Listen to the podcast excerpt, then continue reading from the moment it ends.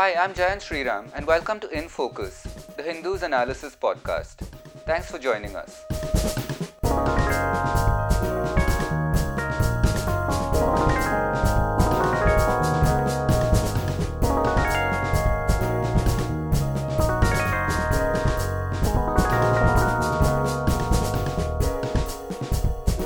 It's been a few days, in fact, about a week now since we've done a daily update show on COVID 19 in India, which we have been doing for the best part of the last two months on the In Focus podcast. The plan was to taper it down to at least one substantial weekly update, and also keep it open, of course, for days when there is a big news event to analyze. I'm joined today by the Hindu's national editor, Suhasini Haidar, and deputy science editor, Jacob Koshy for this weekly update and we'll basically give you an overall view. Suhasini has details on travel of various kinds resuming as the lockdown is slowly lifted, regulations for domestic flights, as well as continuing updates on flights bringing back Indians from abroad. Jacob will give you updates from the Health Ministry briefings. Interestingly, around the time we stopped doing daily updates, the Health Ministry also stopped press briefings for some time and were doing only press releases. But they've resumed over the last couple of days, and today, some today in particular, some interesting numbers were released. So it gives us something to discuss. Here's Suhasini Haidar first.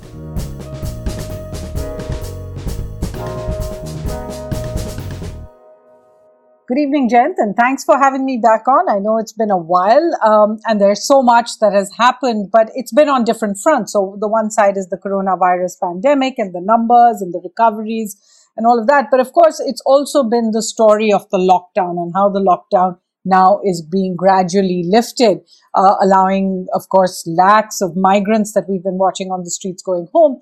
Uh, and then, um, uh, and then the other uh, travel arrangements that are being made by the government. The big news, of course, for next week will be that domestic air travel is being restarted. As far as the trains go, they are still being kept for the Shramik Sevas, the special trains, until the end of June. But uh, flights, domestic flights are being opened across the country, all the sectors, uh, and, a, and a whole series of uh, protocols, health protocols, uh, masks, um, uh, whether you need to download the Aarogya Setu app. There's been some controversy about that as well, but all of these protocols are being put into place to start the flights on Monday. The government has also put a cap and a, um, what they call a base and a cap for uh, flight fares so that no airlines goes out of business, but there isn't undercutting either. And uh, the and the price fares really range from about two thousand to about 18, 19,000, depending on the uh, distance that you are going to be traveling. But of course, uh, the focus has also been on Vande Bharat, which is the operation codenamed by the Ministry of External Affairs to bring back Indian citizens who were stranded abroad uh, because of the lockdown. Now that is into its second phase, its third week begins. Uh, and what we understand is the big news is, of course, the Ministry of Home Affairs is now also allowing uh, overseas citizens of India, OCI holders, to return on some of these flights. Of course, uh, they would be OCIs uh, who need to come back for a specific reason, family over here, um, some kind of an emergency in the family, as well as health conditions. Uh, so in this second phase, which uh, they they count from 16th May to the 13th of June, um, they are expecting to send out about 47 uh, flights to about 47 countries, and a number about 162 flights in all are expected to be going out in this phase. Uh, they're adding new destinations like uh, Istanbul in Turkey, Ho Chi Minh City in Vietnam, Lagos, and more destinations in the US and in Europe.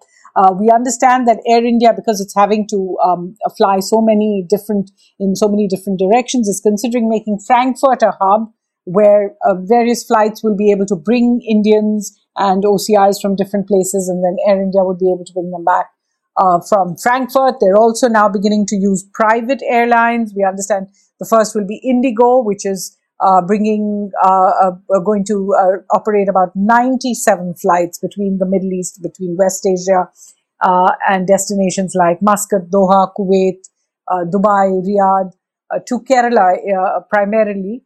we also have seen um, a helping hand coming from other countries. So, for example, Tunisian airlines that were flying actually to Thailand to pick up Tunisian citizens made a stop in Delhi and dropped off 25 Indian engineers who were working in Tunisia and had been stranded for two uh, months and more. Um, Buenos Aires from Argentina, we've seen Indians being brought in. So uh, many more people are being brought into this effort. Now, in all, uh, the government says that uh, as of this week, which was which marked day 15 of of this mission or operation, 259,000, 2.6 lakhs nearly, uh, had registered to come back on one of these flights. Uh, so far, they've been able to bring back about 23,475 uh, Indians, and these are primarily workers, students, and professionals, also people with medical emergencies, pregnant women, and all the rest.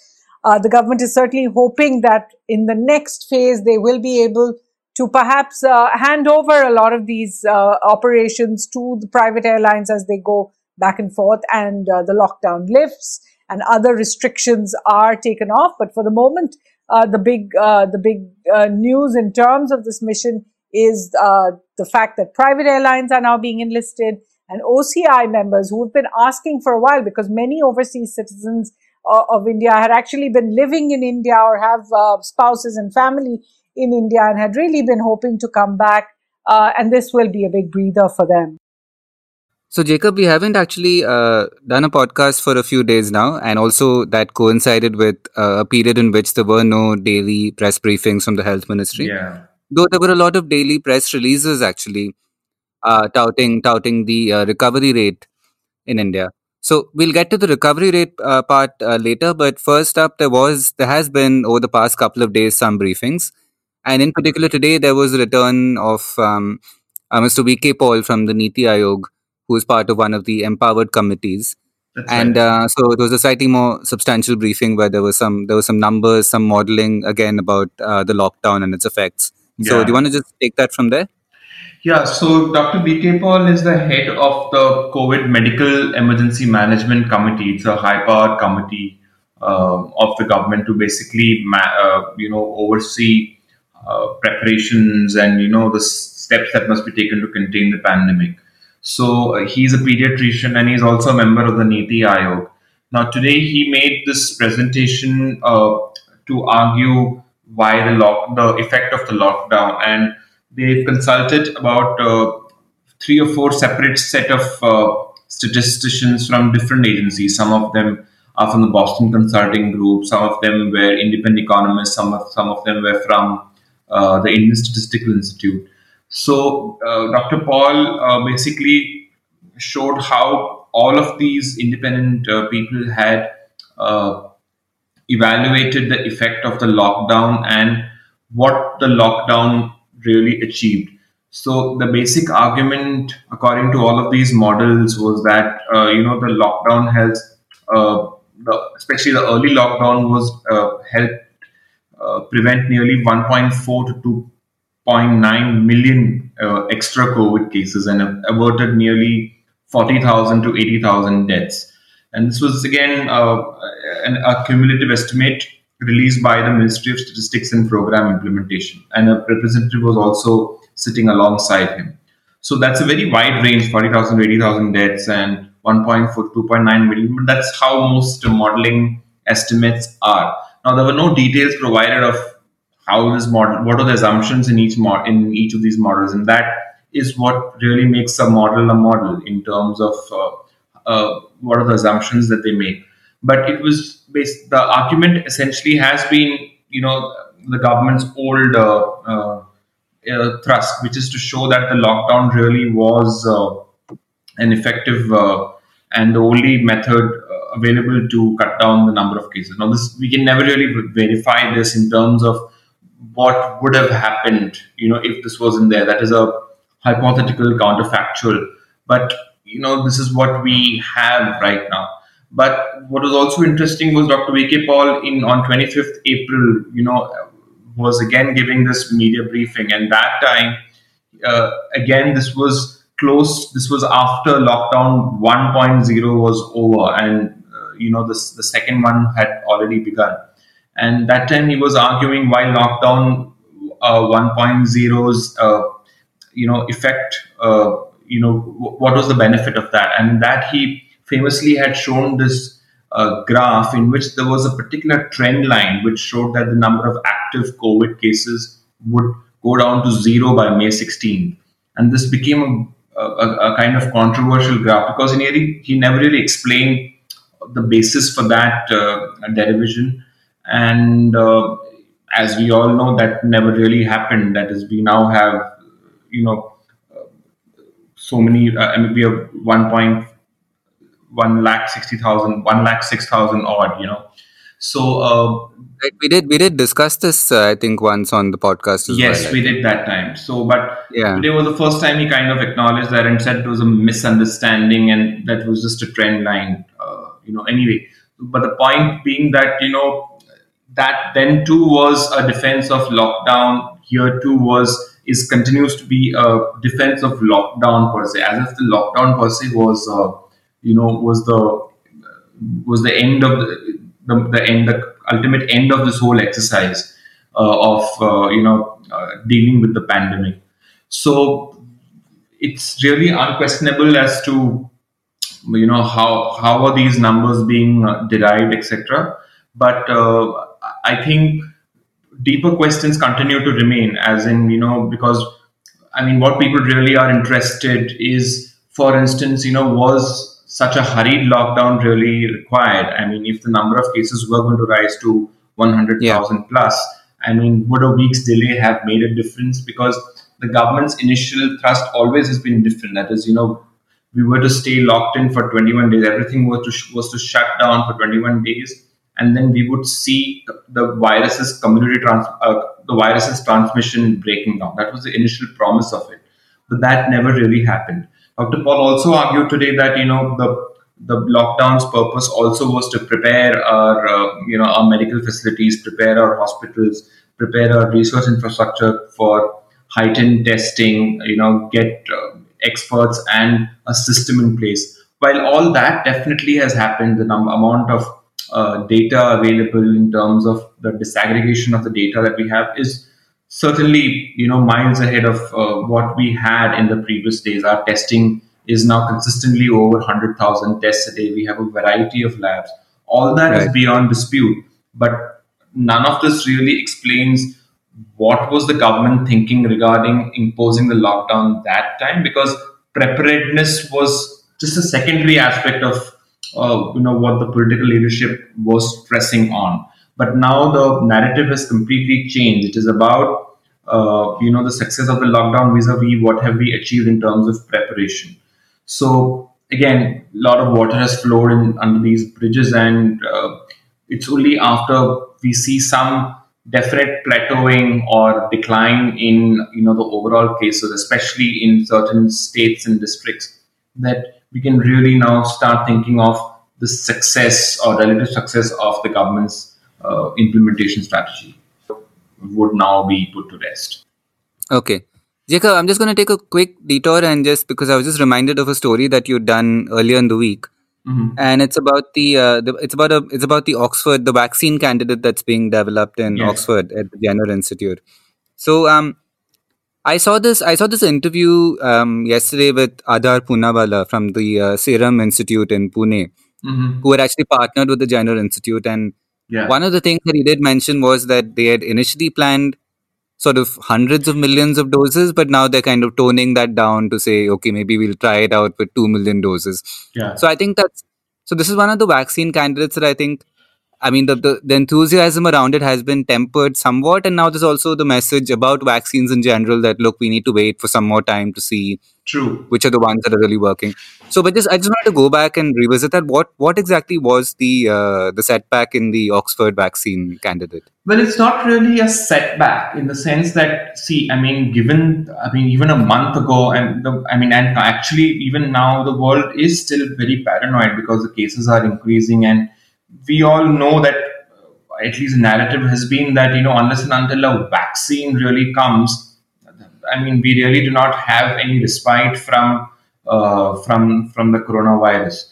Uh, so there were a lot of candidates being tested, and this particular vaccine had uh, being developed by the Jenner Institute and being tested also at the uh, you know in the United States as well as uh, at other locations held a lot of promise.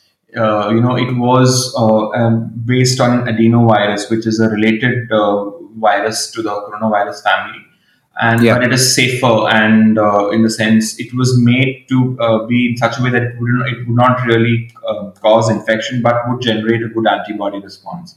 Now the thing is, the antibody response, etc., has been generated, but the virus continues to be uh, when it was tested in monkeys the virus continued to be detected in fairly significant levels in the upper respiratory tract, tract but you know in the nose etc but there was the scientists claim there was no virus in the lower respiratory tract now that is Okay. good because it means that you know there is no uh, i mean it protect the, the vaccine protected the animals from pneumonia, but uh, which is the worst aspect of coronavirus. But the point is, you, I mean, it is not really stopping the spread of the virus itself. It also means that you know, in spite of having the vaccine, the you know the virus continued to be uh, detected in the monkeys, and technically those monkeys could spread spread to others, uh, to you know uh, to other uh, simians, so to say. So now this is again in a highly controlled laboratory la- uh,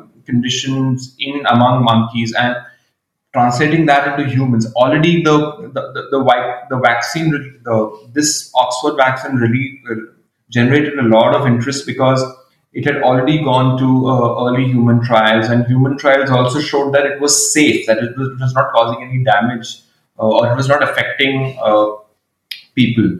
Uh, so there was a lot of expectation, but you never. The the general trajectory always has been that you know uh, something has to show excellent results in uh, in, in in animal models, and then it may show uh, fantastic good results in, uh, in in human models. In this case, the the monkey results weren't fantastic. They're okay. They're good. And in fact, I was told by an expert who I had uh, interviewed for that story was that in an ideal world, in an ideal vaccine development situation, if uh, you know a company were to see data like this, they really would not invest in going ahead with human trials. So, Okay. but but again, coronavirus has changed the dynamic of what of what is a possible sort of vaccine, so to say.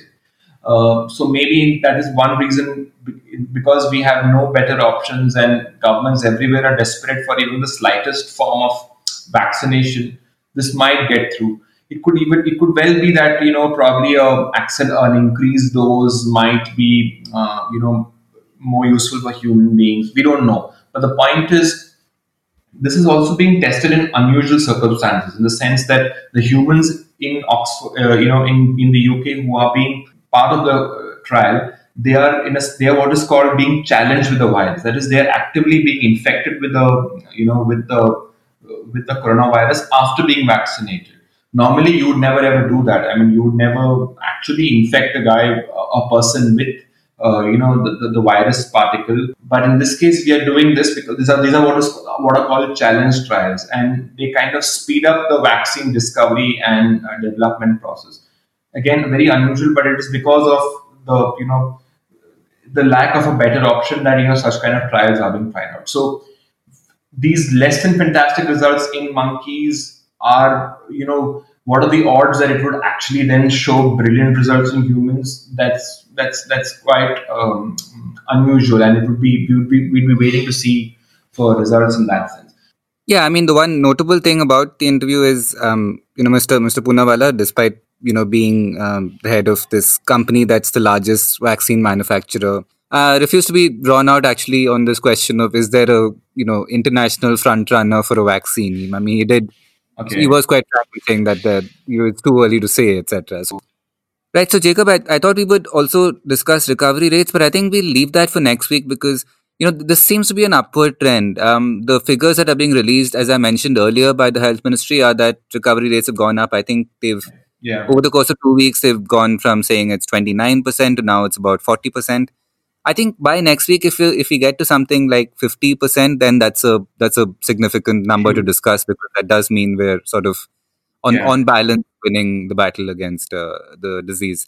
yeah So um, we leave it there for now, Jacob. Uh, thanks so much for joining me today. Uh, we'll catch up soon. bye Jen see you